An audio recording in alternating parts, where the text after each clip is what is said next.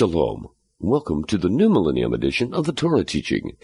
This audio program is produced by Lion and Lamb Ministries and is presented by Monte Judah. What I'd like to do tonight is to survey, is to go through this sequence, and as we do it, as we review this passage, I would like you to take note of some of the patterns that the Torah begins to give us.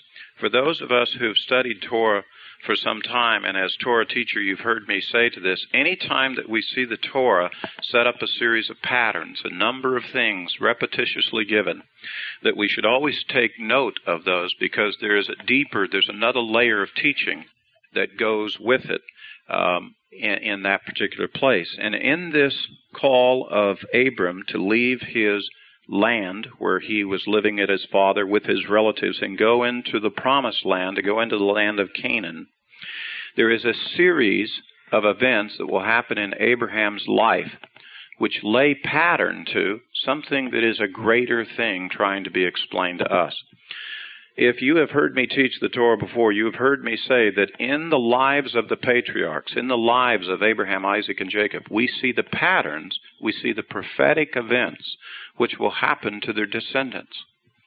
And in the case of Abraham, who is our first father of that set of three fathers, Abraham, Isaac, and Jacob, there's a set of patterns that will be, begin in his life that we find replicated, and it's a very clear example. What happens to him will happen to his grandchildren and his great grandchildren. And literally, what happens in his life, which would be regarded as history of Abraham, is in fact a prophetic message to those who follow after. And in this particular passage, I'd like to walk through and particularly take note of that. It begins, chapter 12, verse 1. Now the Lord said to Abram, Go forth from your country and from your relatives and from your father's house to the land which I will show you. And I will make you a great nation. I will bless you, make your name great, so you shall be a blessing. And I will bless those who bless you, and the one who curses you I will curse. And in you all the families of the earth shall be blessed. Sometimes we. Um, we look at all the good parts and we don't really look at what was the cost to Abram. Abram had to go through the process of leaving the place where he was safe and secure, the place that he called home, and he had to go to some place he'd never seen before, just because God had said so. Furthermore, he had to leave his relatives people that were bound by blood and family be a part of. Had to leave him because of the word of the Lord. And furthermore, it says he had to leave his own father's house. He had to leave whatever the benefit would have been from his father as an inheritance into the future to go to this place where God had said to go. In this day and age, for those of you who have come up and shared the testimony with me, that you have had to endure something similar. You have had to make a decision. Will you obey the commandments of the Lord and suffer rejection of your relatives, maybe even of your own father's house, of your friends, of your social structure and so forth because you made a decision to follow the word of the Lord. And you uh, kind of thought that if you were following the word of the Lord, that everybody should just stand up and applaud it. And to your shock, you found out everybody doesn't stand up and applaud when you obey the Lord. In fact, some of the people who are your greatest critics are people from your own family. Abram had to do this too. I'm certain there was probably some interesting conversations between him and his relatives. I'm sure his relatives probably said things like, Abram, you're going to do what? Who told you to do what? You know, God told you to do this. I mean, you know, how did God tell you that? How do you know God told you to do this? And it doesn't really go into the details and say, it just says he did kind of simply like some of you brethren have come up to me, hey, the Lord told me to, to do this. Well, if you believe in Abram, and the God of Abraham, then such things happen even today. And honestly, I think it's one of the first evidences of some of who the true sons and daughters of Abraham are. That they follow in the footsteps of their father Abraham and they obey the word of the Lord when they hear the Lord speak to them. Amen. Thus begins this first part, what I call the first part of the covenant that God is going to make with Abraham. Now, this, I should take note of the fact that God is really doing something quite spectacular at this point as compared to what he what he's been doing in dealing with man. Man has been on the earth at this point some 2000 years. From Adam through Seth and his descendants up through Methuselah, up through Noah, the flood, the descendants of Noah, and we come to Abraham, who is 10 generations after Noah. And now God is going to do something really unique and different than the way He's done with man. He dealt with man in somewhat of a corporate nature uh, before the whole world, but now He chooses a man to make as a friend. And God is now going to develop a relationship with this man that will go forth. And he says, through that man the, the, and his descendants, he's going to make promises with man uh, that will go on to their descendants, to the descendants of Abraham. As you know, it's kind of a little bit like Paul Harvey. You kind of already know the rest of the story. You know that from the descendants of Abraham, there'll be Isaac and Jacob. You know there will be the nation of Israel. You know the Messiah will come forth, and you know the ministry of the Messiah, the Holy Spirit, and the apostles will make its way all the way out to the nations to where you and I sit today. But we want to go back now and look at how was God beginning to do this thing that He's doing with us in our days. How did He start this? How did He start this relationship with Abraham, our father? It says that Abraham then obeyed the Lord and he proceeded to leave there from the Ur of the Chaldees.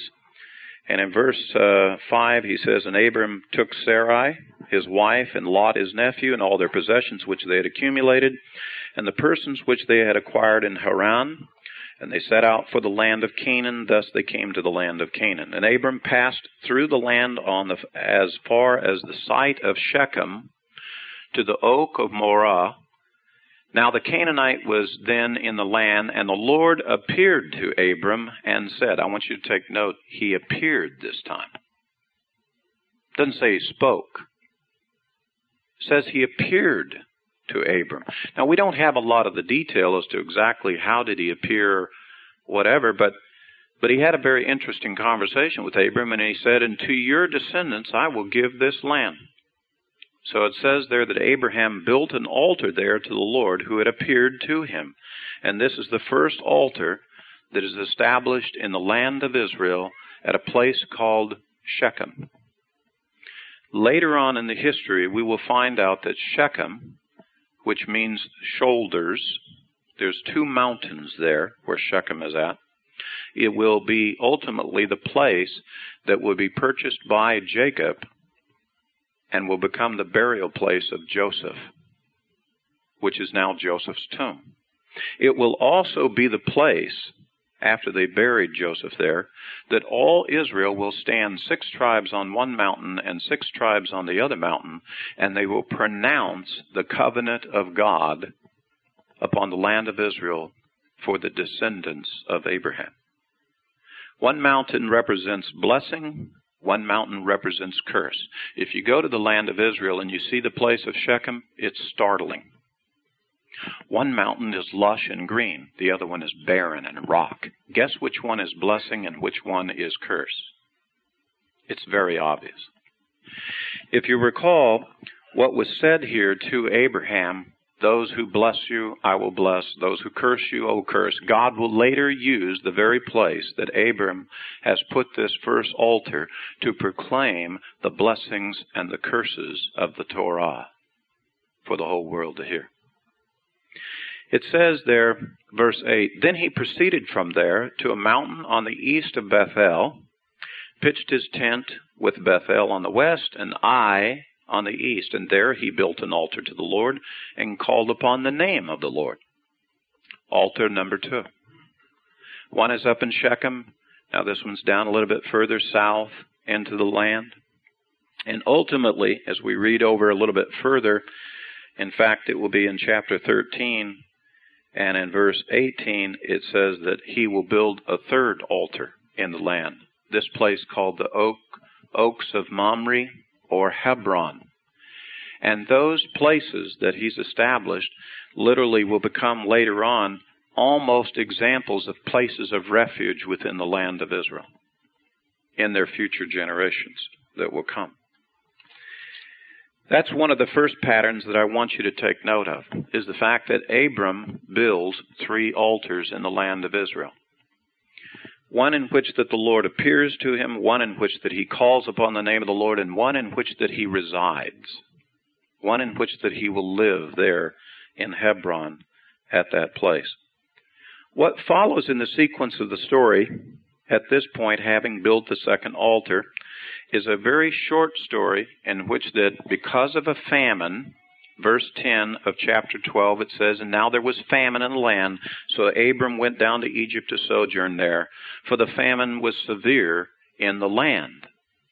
And it says that when he went down there, Sarah, Sarai at this point, is an extremely beautiful woman. Now, I got to tell you, we're going to have a different Torah portion that will cover it. But Sarai at this point is not what I would call, you know, a real spring chicken. She's in her 70s, I believe, at this point. So she's not like, you know, 22 years old and just coming away from the, you know, the uh, Miss America pageant. However, what it says of her at this age is she is a knockout. It says that she is so attractive that other men are naturally attracted to her. And when they travel down into the amidst of the Egyptians, Abraham is so fearful of her beauty that he uh, collaborates with her to say, now when someone asks about you, you tell them that you're my sister. By the way, that's not quite a lie. The fact is, Sarai was his sister. She had the same father that Abraham had. But they didn't have the same mother, so that was how they were able to be married. And so she was his wife, but yet at the same time, by fathers, she was his sister. And it says that he was very fearful about going down into Egypt for fear that one of the men of Egypt would see this beautiful wife he had and just instantly kill him, you know, to have her. And uh, so he uh, talks her into uh, giving this alibi an explanation that she is the sister. Well, as it turns out, Pharaoh finds out about it and basically kicks him out, doesn't want anything to do with him uh, as a result of it. Why, why the story? Why put that little story in there? He goes back to the reason of what I said before about things that happen with the fathers will ultimately happen with the descendants. Why in the world did Jacob so willingly go down to Egypt with his whole family when a famine came to the land? I submit to you, Jacob knew that is what had happened to his father. And later in this passage, when God begins to establish his covenant, he specifically prophesies, God prophesies to Abraham to tell to his descendants they will one day go down into Egypt because of a famine, that they will remain there 400 years, and then they will be coming out with the fourth generation and it lays the foundation for why Jacob so willingly, who had insisted on coming back to the land of Israel, was willing at the end of his life to go to Egypt with his whole family. Why? Because it was a precursor that had been given to his grandfather, Abraham, of these events that would happen. And that they would go down to Egypt and they would come back up out of Egypt. And we will see the more of the detailed prophecy the Lord gives uh, later in this passage. In any case, he goes down into Egypt, he comes back up from Egypt, and he goes back to this third place in the Negev, and there uh, he goes back to where the second altar is at, and that's where he runs into trouble with his nephew Lot. Lot has his herds and herdsmen. Abram has his herds and his herdsmen. They're not getting along too good. A lot of strife in the family. Family business not working out so good. And Abram decides that it would be best to not have so much strife, and so he makes the offer to his nephew you go one way, I'll go the other. You choose where you want to go, I will go the other, and so that there will be plenty of land uh, for our families to live. Lot makes the decision at that time that he wants to go to the Jordan Valley. It says at that time that the Jordan Valley was almost like the Garden of Eden. It was a very lush, beautiful place. Probably thinking in terms of uh, that there would be plenty of place to graze, you know, his herds and his flocks. There are some who also contend that he also knew about Sodom and Gomorrah down there you know, maybe make a little money, you know, on the side. You know, we can sell some of our herds there, you know, so this could be a lucrative thing. And he's looking for material blessing, whereas Abram is willing to wait for the spiritual blessing. That's one of the contrasts that's set up for it. You could probably make a homiletic sermon out of that. In any case, Lot goes down there. Abram, he settles down into the place that we call Hebron at this point. And then it tells us this very interesting story. For some reason, you're asking yourself, why do we need to know this? It tells this interesting story in chapter 14 about the Canaanite kings. About how there's these four kings who come and do battle with these five kings. And how that they all get into a big hassle and a fight. And in the course of the event, Lot is taken captive by the victors and hauled off and how Abram comes to the rescue of it.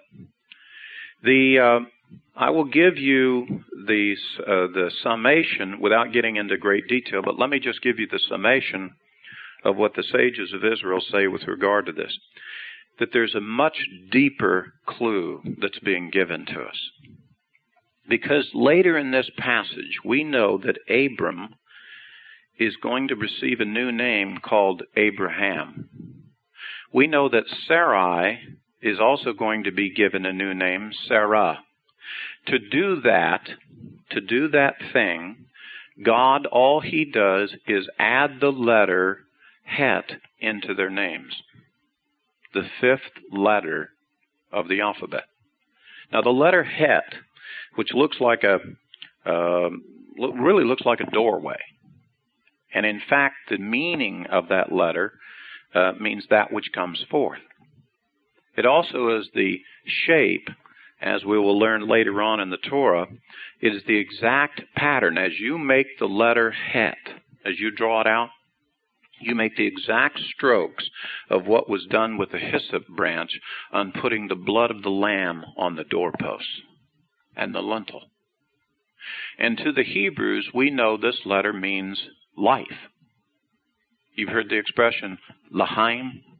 Haim, life, comes from this letter Het. And thus we understand that, that using that letter life, it doesn't surprise us that we will find in the Passover story the putting the blood over the door means life to us. It will mean life being passed from death to life.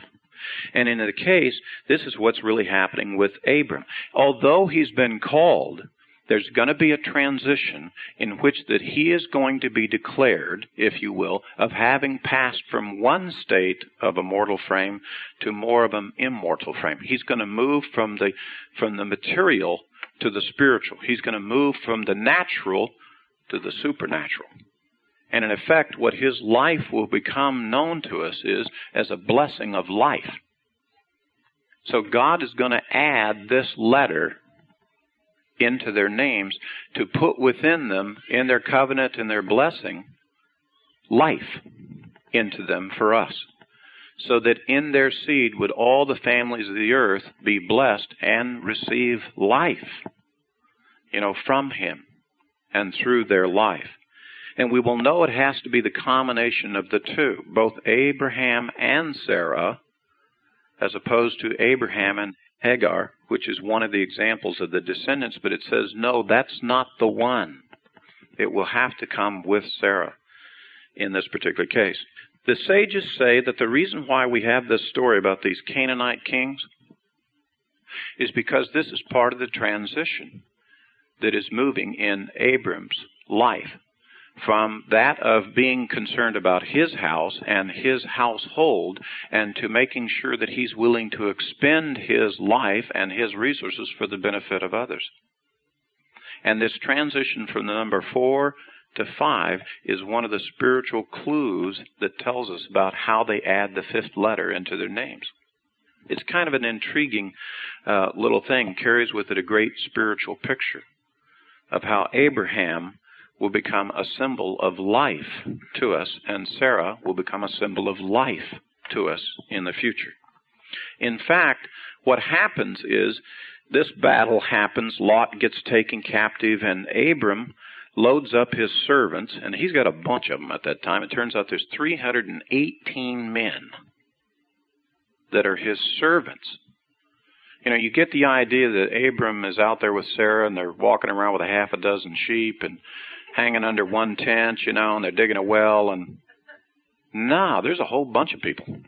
There's a whole bunch of people that left there with him and that came with Abraham and with Sarah to that place.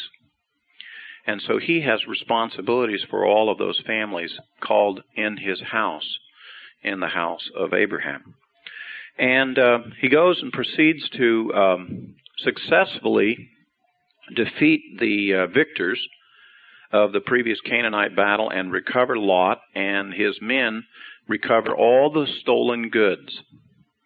And upon returning, we meet another interesting individual or character in the Bible chronology. There at um, verse 18 of chapter 14, it says, And Melchizedek, king of Salem, brought out bread and wine. Now he was a priest of the God Most High. And he blessed him and said, Blessed be Abram of God Most High, possessor of heaven and earth. And blessed be God Most High, who has delivered your enemies into your hand. And he, Abram, gave him, Melchizedek, a tenth of all. Now, if you were to go through the rest of the scripture, and I'm not going to spend a lot of time on it tonight, but we could make the whole evening just to be the study of who's Melchizedek. Melchizedek is Hebrew for king of righteousness. Melch, Melech, king, Sedek, to Sedek is righteousness. The king of righteousness who lives at a place called Salem, peace, where we believe we get Jerusalem, the city of peace. That he was the king of the first, the original Jerusalem, which is, of course, the city of the king. Now, this particular king is a little bit different because he's the role of a priest as well as being a king.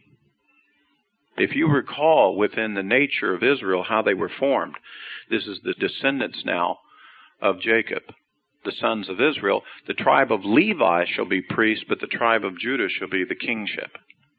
And they didn't mix them, they separated them. But here is Abraham, he's worshiping with the priest of the Most High God and paying tithes to him, but this priest is also called the king of Salem. And we know, as it will come out later in the prophets, this is a reference to the Messiah.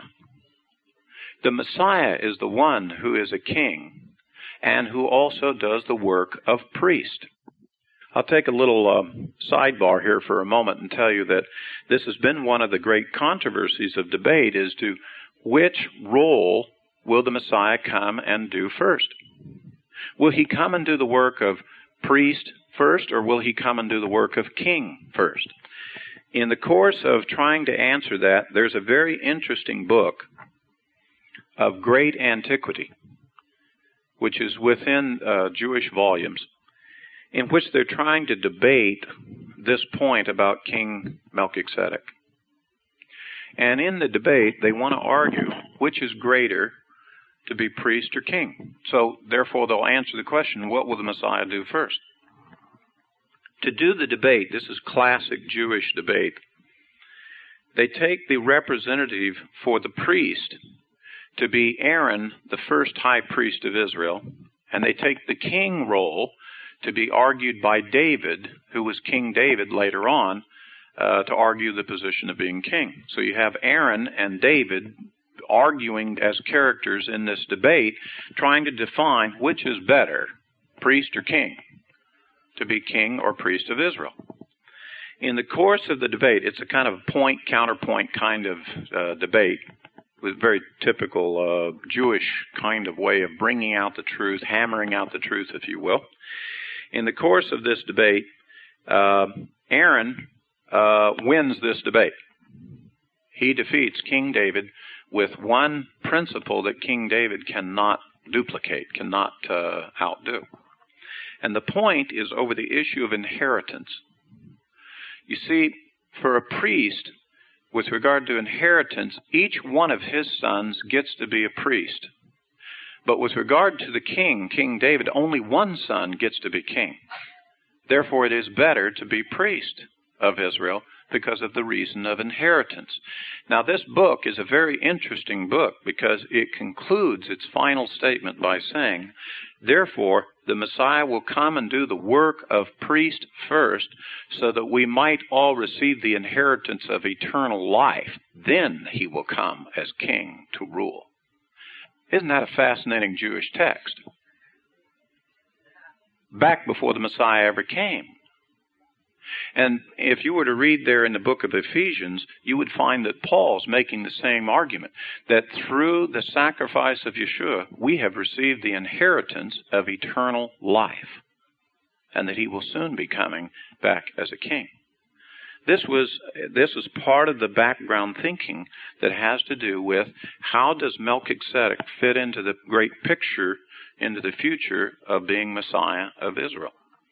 But we have Abram now paying tithes and bowing down to Melchizedek. There is a place there in John 8 where there was a moment that Yeshua was having a conversation with um, with uh, some Jews who supposedly believed in him, but as it turns out, really didn't believe in him. They just kind of wanted to give lip service to him.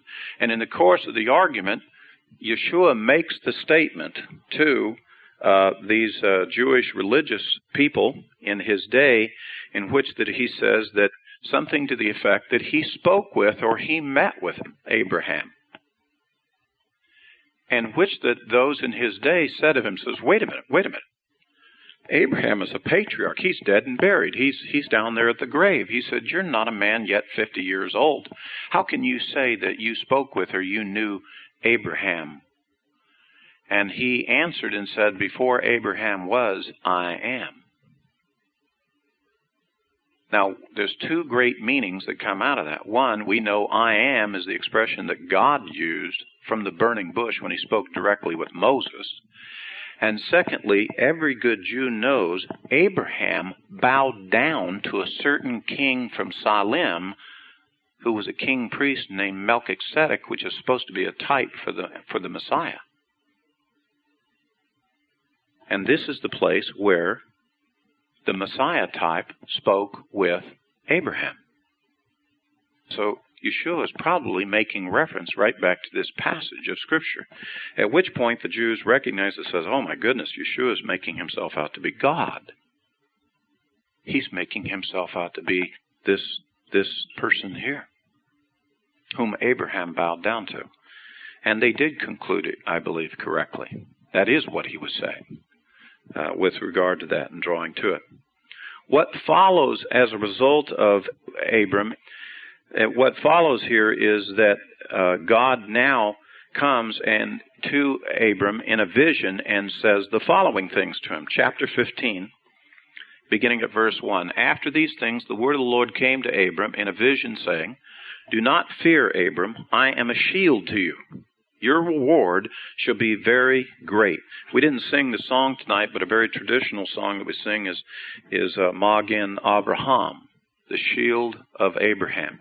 Uh, Melech Ozer, King, Redeemer, Savior, and Shield of Abraham. We're speaking of God uh, in that regard that comes from this passage. And Abram said, O Lord God, what wilt thou give me, since I am childless, and the heir of my house is Eliezer of Damascus? And Abram said, Since thou hast given me no offspring to me, one born in my house is my heir. Then behold, the word of the Lord came to him, saying, This man will not be your heir, But one who shall come forth from your own body, he shall be your heir. And he took him outside and he said, Now look toward the heavens and count the stars, and if you're able to count them, and he said, So shall your descendants be. Verse 6 Then he believed in the Lord, and he reckoned it to him as righteousness. Each verse is almost a sermon of itself, just profound in its meanings. When we go out into the night sky and we look up and we see all the stars, you are seeing the sign of what Abram saw you are seeing the very thing God's promise to our father Abram that he would make his descendants as the stars of the sky at night. Now, if you were to follow what basic uh, astronomers can tell us, and I mentioned this to some of you out at Sukkot, they will tell you that there are approximately just over 500,000 stars that can be seen in the night sky by the, the naked eye. If you go out in a very dark place, you'll see 500,000 stars in the night sky. And that's the reason why in the book of Numbers, God specifically commands Moses to count up and do a census of all of the children of Israel as they're coming out of Egypt after these prophecies are completed here, and to determine that their number is 603,550, so that it would be clear to all of the children of Israel that when they look into the night sky that they see the sign that God's promise to Abram was right because they number more than the stars of the night, as God had promised to Abram. And he promised that it will come through one son, that he would give him a son of his own body that would then result in number in that. I tell you, the number of stars in the sky when you see the night sky is every bit as much a sign of the promises of God as the rainbow is. We know the rainbow is a sign of God's promise not to flood the world with water again, and we should be looking at the sky and realizing we've been numbered right up there with Him. You know, that's God's promise, His sign to Abram, that he would make his descendants as the stars, even more than the stars of the sky at night. And thus, even though that generation was judged in the book of Numbers in the wilderness, Yet they took another census again to prove that even though that generation was judged, yet God was still being faithful to the promise because there was still over 600,000 sons of Israel in that census as well. And to this day, I submit to you, there's still more descendants of Abraham alive on this world than there are stars that you can see in the sky at night. It's still a true promise even today. That sign is still just as, as good today as it was in the day that God gave it. And he proceeds to say to him some very interesting things. He gives him a promise of a son. And then it says of him, Abram, that because he believed this promise, that God would give him a son and give him these descendants, that it was reckoned to him for righteousness. Now, we don't have time tonight to give you all of the basic Bible doctrines of salvation, but this is going to be a foundation pillar that will reach all the way to the New Testament. Almost the exclusive reason why the book of Romans has been written is to explain to us how faith and righteousness first came to be. The faith of our father Abraham was reckoned for righteousness. And if we're going to have the righteousness of God, it must be after the same pattern of our father Abraham. We must believe promises from God, not works of righteousness again and again and again. This lesson will be taught, and men still can't get it. Religious men still twist this and still get it wrong. Righteousness does not come by keeping any commandments. It comes by believing in the promises of God, and then it's natural.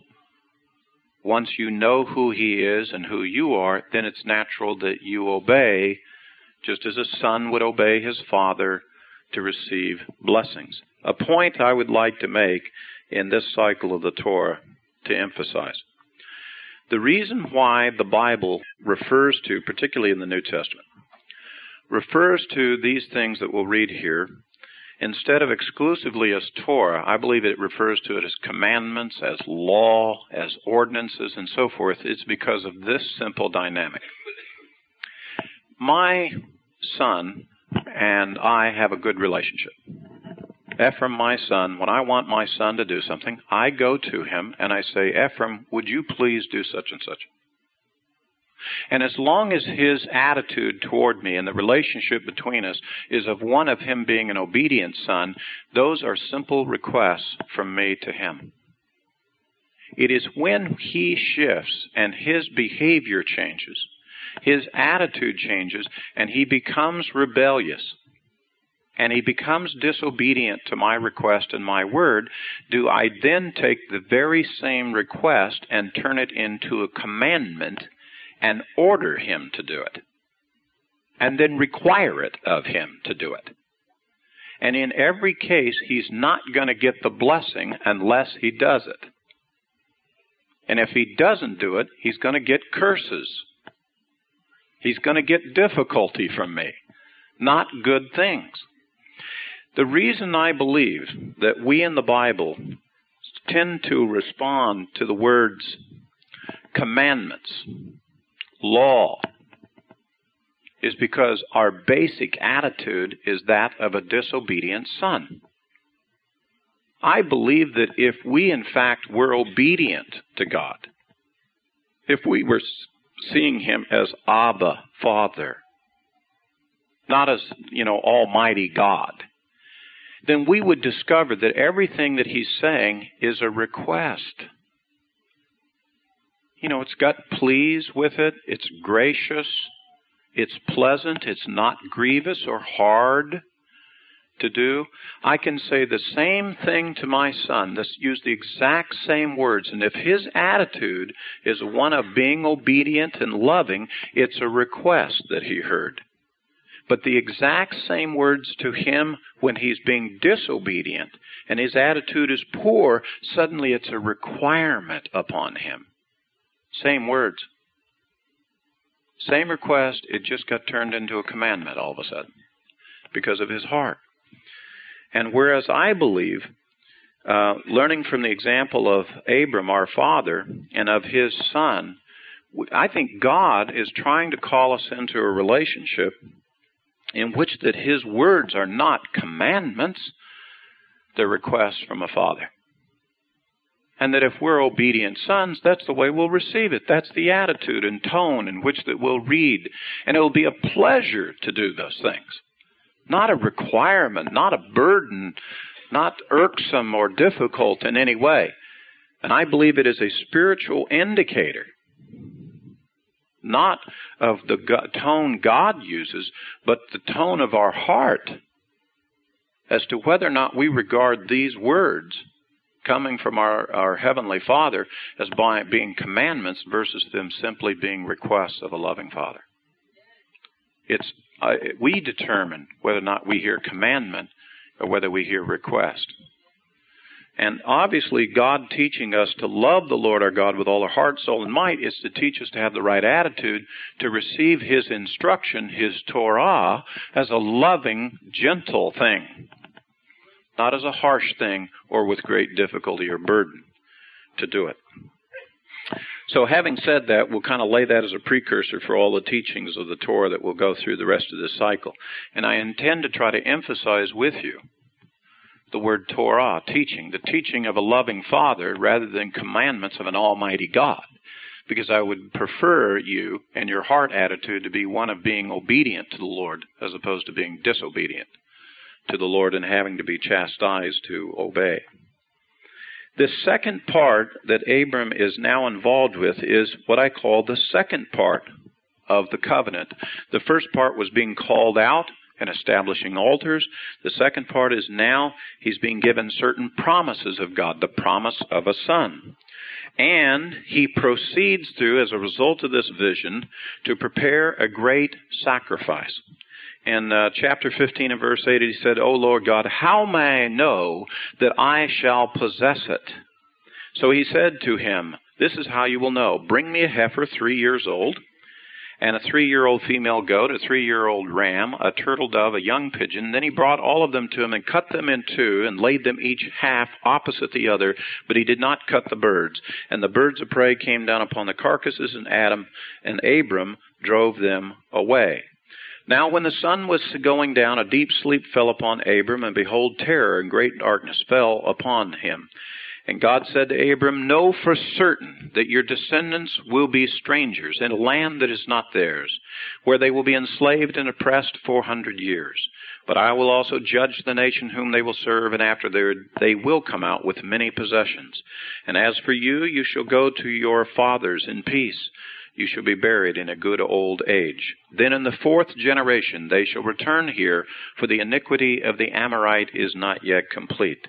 And it came about when the sun had set, and it was very dark, and behold, there appeared a smoking oven and a flaming torch which passed between these pieces. On that day the Lord made a covenant with Abram, saying, To your descendants I have given this land from the river of Egypt as far as the great river, the river Euphrates, the Kenite, the Kenizzite, the Kadmonite, the Hittite, the Perizzite, the Rephaim, the Amorite, the Canaanite, and the Girgashite, and the Jebusite. This is a passage we call the Greater Israel. The dimensions that are given here, that God gives for the land of Israel, is far greater than any of the dimensions that Israel's ever had. Maybe in the days of King David. Maybe then they came close to this. But we can't say with certainty there is a promise given to Abraham concerning the land of Israel that has not yet fully been realized.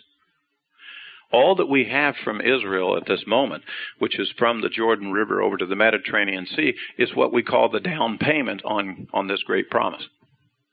But in the millennial kingdom, this will be the land of the descendants of Abraham. And the other prophets go through to describe how the land will be dispersed at that time. Take note of the fact that God is now prophesying to Abram to tell him what will happen to his descendants. The story of the Exodus. The story of Jacob going with his family down into Egypt, being oppressed for 400 years and then in the fourth generation coming forth. Have you ever wondered why, when they tell the story of the Exodus, why did Pharaoh decide to start killing babies, Jewish babies, the sons of Israel, in the generation of Moses? Because he too had heard this prophecy. It had been on the lips of the Hebrews many times that in the fourth generation that we would be leaving Egypt and obviously, Pharaoh knew there had to be some sort of leader that would come forth in the fourth generation. And thus, he was trying to kill the male children of the Hebrews in the fourth generation. Where did he get that idea from? Where did the Hebrews know this from? From this prophecy given to their grandfather, great, great, great, great grandfather, Abram, you know, at that time. You can see how the words here extend down and how they become, they're described as history, but they become prophecy to other generations that follow for it. Now, I want you to take note that's the second part of this covenant that God has now made with him. And if we follow the rest of the story, we hear the story of how Hagar came forward, uh, gave birth to a child named Ishmael. God hears, and how God says, No, that's not the one we want to use. Even though he is a descendant of Abram, he is not the one that God intends to use specifically with this covenant. And thus we have now um, the stage being set for the birth of Isaac that will shortly follow. Now, what happens is with the announcement of that for the birth of Isaac, chapter 17, it says, Now when Abram was 99 years old, the Lord appeared to Abram and said to him, I am God Almighty. Walk before me and be blameless. And I will establish my covenant between me and you. You see, I thought I already had a covenant, didn't he? Did you see the, did you get that part? Wait a minute. What, what, what happened to those altars that we set up and God appeared to me way back there at Shechem? You remember? When it said that we made an agreement that I would leave my father's house, I would come into the land. Don't you remember? We had a covenant there, right, God? Mm-hmm. Yeah. And don't you remember back some time before, you know, when I went down and I dealt with those kings? And I came back to Melchizedek and so forth. And don't you remember we split those animals apart? I walked between them. You walked between them. We made this great ancient agreement that said if either one of us break the agreement, maybe we'd be flayed apart like these animals were. You know, one of the ancient agreements. Didn't you call that a covenant? Yeah, we call it a covenant. Now he says, I'm going to still make another covenant. Wait a minute, I thought there was just one covenant with Abraham. There really is. There really is one covenant with Abraham, but what God is doing is manifesting the depth and the dimension to this covenant he's making with Abraham. And he goes on to say, verse 2 I will establish my covenant between me and you, and I will multiply you exceedingly.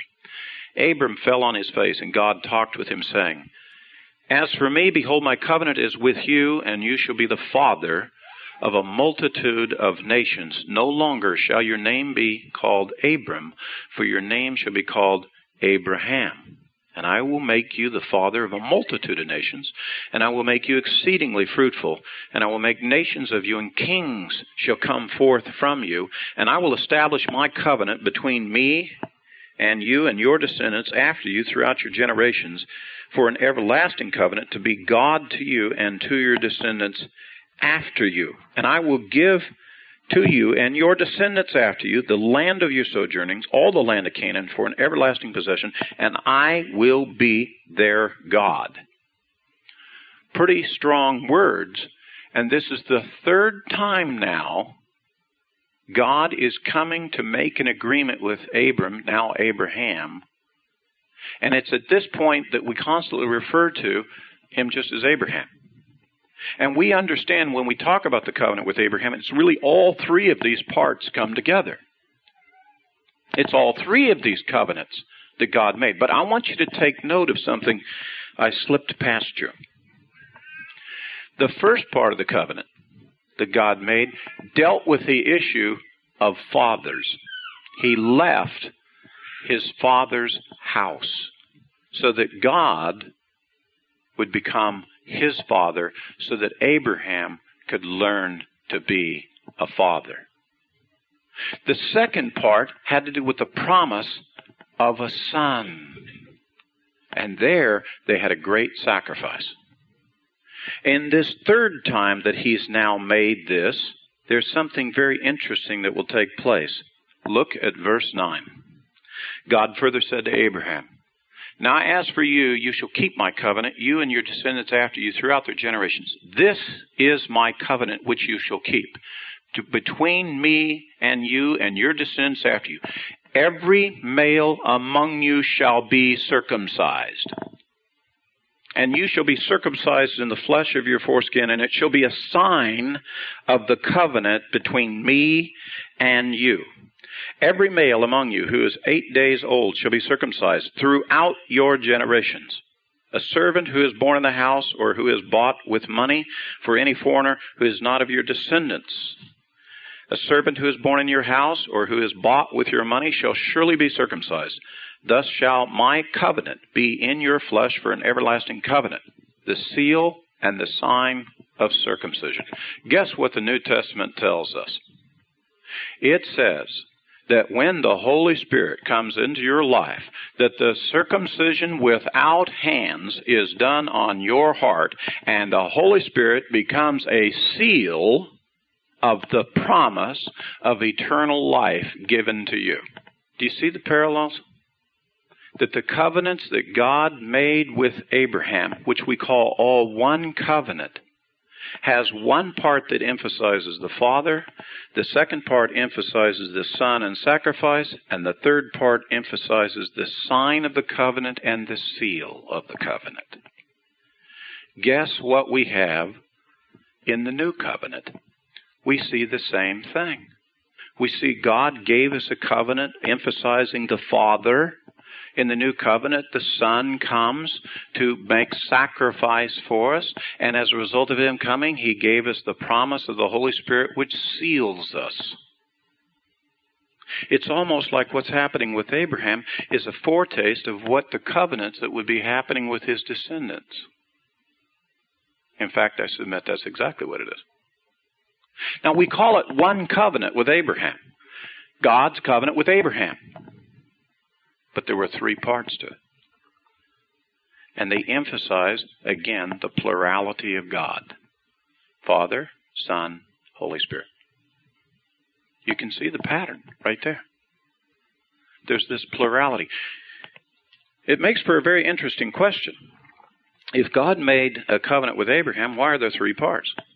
Why is there an emphasis on the Father, emphasis on the Son, emphasis on the seal part? You know, at the end.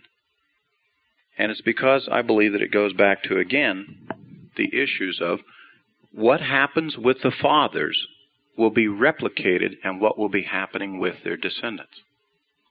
And in the case of us, I believe that we are the living examples of how we see all of it coming together. Paul emphasizes with us that we in the new covenant are in a very unique position. In that, the promises of God, the promise of a son that would come, just like Abraham looked for the promise, that we are the recipients of the promise. And that whereas faith was counted for righteousness looking for the Son, you know, we have our faith accounted as righteousness because we believe the promise of God. But you know, when you stop and think of it, Abraham went through the same thing. Abraham believed the promise he would get a son, and as we will find out, he does get a son. He does get a son. He gets Isaac. And in fact, in the very next portion, which begins in chapter 18, it specifically emphasizes that Isaac comes forth shortly thereafter. And then other things happen with his son that he will go through in Genesis 22. He will go through this symbolism of being offered up. The son will be offered up as a sacrifice. The binding of Isaac, which is next week's portion. The pattern is repeated over and over again through the patriarchs. Three fathers. Why does God have to use three fathers to illustrate to us? Why three fathers? Why does he have these three elements? Of the covenant made with Abraham. Because one of the interesting things that we have about God, and it was pointed out to you before, is that God himself is illustrating and describing himself in a plural form. You remember in the earlier passages I read to you, let us make man in our image. You know, those are all plural forms, not singular forms of God. And if God is making a covenant with Abraham, a single man, don't you see that God, in manifesting himself through the covenant, it shouldn't be shocking or surprising to it, it comes in a plural form. It's part of manifesting God to us. A couple of years ago, I received a call uh, from a fellow Jewish man who was not a believer of Yeshua and he called up and wanted to ask me as to um, why I believed in uh, believed in Jesus. And what is typical, what I've learned to do when you're talking to Hebrews about these kinds of subjects, is you got to use a little Hebrew logic. If a guy asks you a question, then you need to ask him a question. Don't be so quick to answer the question. You know, ask him a question back too, and get the dialogue going. And so I said to this fellow on the phone, I said, Since you've asked me, do you mind if I ask you a question? He said, No, fine, go ahead. And I said to him, I said, Do you believe that God is, uh, is attempting to manifest himself to us, mankind? And he thought for a moment on that, and he said, uh, Well, yes, I do. Yes, I do. And I said, Do you believe that God was trying to manifest himself to us through Abraham? And the agreements that he made with Abraham was trying to show who God was and and he knew this Torah portion that we've gone through and he said, "Well, yes, of course. You know, God is trying to manifest himself through Abraham, the relationship with Abraham." And I said, "And so when Abraham had a son, a promised son, and Abraham's faith, believing in the promise, was counted for righteousness, would it be possible that maybe God was trying to manifest that he too, God, had a son that would be given to us as a promise? And that maybe Moses, when he went up on the mountain and we didn't like to hear the voice of God, and we said, Oh, oh Moses, you go up and talk to God whatsoever he says, and you tell Moses, that's what we'll do. And that God promised us that there would be a day coming, he would send a prophet from the mountain who would come and speak the word of God to us, and whatsoever he said, that would be required of us, because we agreed to that with God. God manifested himself that way, and we agreed that God had the right to send someone from the mountain to us, and that he would speak the word of God to us. And that maybe God has a son like he's illustrated with our fathers. And at that moment, that particular Jewish fellow, I'll never forget his words. He said, This is his exact words. He says, You have almost persuaded me to believe that Yeshua is the Messiah. I mean, that's like right out of the book of Acts. You have almost persuaded me. How is it that you're going to persuade a Jewish person about Yeshua? I submit to you, you better start with Abraham. You start with Abraham. You start with where we can agree and you go forward. Is God purposing something here for Abraham's descendants? The answer is obviously yes, he is. He is purposing something for us. Now, as much as that I have given you the illustration of this Jewish person calling in and he almost got it, but he didn't quite get it. I submit to you that you sitting in the audience tonight, hearing this teaching about Abraham, some of you are still at the point you're almost persuaded that maybe Abraham is your father, but not quite. It's a wonderful Bible story. But that those promises that God gave to Abraham, you know, they aren't really for me. You're almost persuaded, but not quite. And I submit to you, they are to you. That the blessing that was given to Abraham and his purpose that in his seed would all the families of the earth be blessed. By the way, you qualify as one of the families, therefore you qualify. That if you have that same faith, to believe that God did give a son who did come from on the mountain high and did speak the word of the Lord to us, then you believe in the same promise of a son. That if you could go further and if you could understand the spiritual parallel and significance of the sign of the covenant to receive the Holy Spirit to be that sign and be that seal of this covenant that maybe you'd get it that the real substance and the real purpose of Abraham's life was primarily for his descendants, not for him. I submit to you, all of you who are parents here, each one of you measure and weigh your own lives right now, not in what is best for me, for you personally, but what would be best for my children, those who descend from me. And you will make decisions based on the real essence of your life is what would be to their benefit. And I submit the real decisions and the real issues and substances of Abraham's life was for his descendants, not for him. And that he surely understood that. I wonder if we understand that. I wonder if we really understand the words that have been written here are for our benefit and that we would no longer look upon Abraham as some wonderful, grandfatherly biblical character, and that we would suddenly start seeing he really is my father. Not too long ago, back about a year ago, I was able to go and teach a discipleship class out in California, and uh, I had uh, was there teaching. There was about 18, 20 people in the class. It was a whole week long, so I really got to give them. I mean, I really got to blast them, you know, for the whole week and uh, it was kind of an impassioned uh, time of teaching and midrashing with them and and uh, so forth. And we took a break. Oh, after about the third day or so, we took a morning break.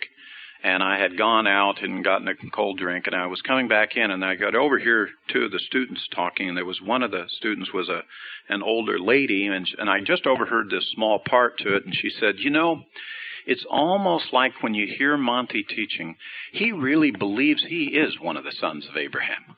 I mean, he talks about Abraham like it's his real father.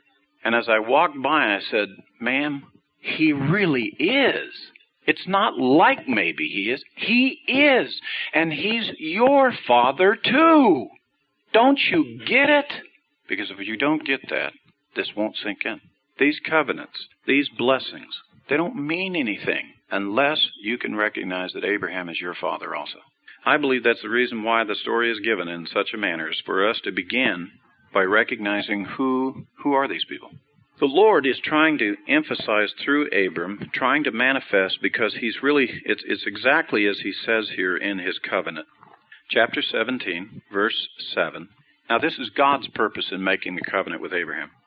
I will establish my covenant between me and you and your descendants after you throughout your generations for an everlasting covenant, to be God to you and to your descendants after you. I'm not asking you just to recognize that Abraham is your earthly father. I'm trying to get you to recognize that the God of Abraham is your God too. And you belong to the God of Abraham. Right from that beginning. If you can get that straight, if you can see that covenant being an everlasting covenant to all of the descendants, and you see yourself as one of the descendants, and therefore as a part of that covenant, and you see He is your God, you are on the right course for everything that follows thereafter. Because if you don't, if you do not identify with this God of Abraham, at some point later, you're going to have to do it. And it's going to get real confusing and you're going to listen to other voices tell you, well, you know, God's different now. You know, he that's the way he was back then, but now he's this way. And and oh, by the way, when God made a promise back then, you know, it, well, that was for them. That wasn't really for you. I had a man in my office earlier this week, and he just couldn't get it. He just kept saying over and over again, "Well, that was uh, that was what God did with them, with them." But he changed that now he just kept saying that over and over again. And finally I stopped and I said, wait a minute. you misunderstand something. I'm one of them. He said, uh, you're a Jew? Yeah. You, you're, you're a Jew who can trace your ancestry back to Jerusalem? Yeah. Before Jerusalem? Yeah. I said, all the way back to Abraham, because my fathers are all listed in here since then. And these covenants, I can see how they've come down to me. And while you're sitting there saying, no, it can't be, book says, yes, it can be, and it is. And you know what? I'm going to believe what God says here instead of what you say. He just couldn't get it. And I submit to you that for the study of Torah and for our walk of faith, amen, it has to begin back here. I didn't do it to you the first portion, but I'll remind you again you know, at some point back here in this book, in the beginning, you got to start beginning to believe. You know, I really recommend to people is people start believing at Genesis one one. You know, when it says in the beginning, man believed that God created the heavens and the earth. You know, somewhere, some you got to start believing somewhere. So you might as well pick it right from the beginning. And my emphasis of Abraham and start believing in the very promises that were given to our father Abraham. Start believing in those same things. Start believing in the covenant that God made with Abraham and his descendants and make it your covenant too, to your descendants as well. Amen? Let's pray. Father, we thank you for the story of our father Abraham. We thank you, Lord, for the covenant that you did, how you called him out from his father's house, how, Lord, that you gave him a promise of a son. Lord, how that you sealed the covenant with the rite of circumcision. We know, Lord, that it will be taught to us by other teachers that those illustrate all of the things of our faith, of our new covenant faith, of our hope and in his sacrifice. To Lord, to be sealed by the gift of the Holy Spirit, that that Holy Spirit would circumcise our heart before you, God, to cut away the flesh so that we'll be just separated unto you only. Lord, we thank you for the simplicity of the teaching. Thank you, Lord, that you're a great and awesome God who teaches us these principles from old, who then does them in our own lives today.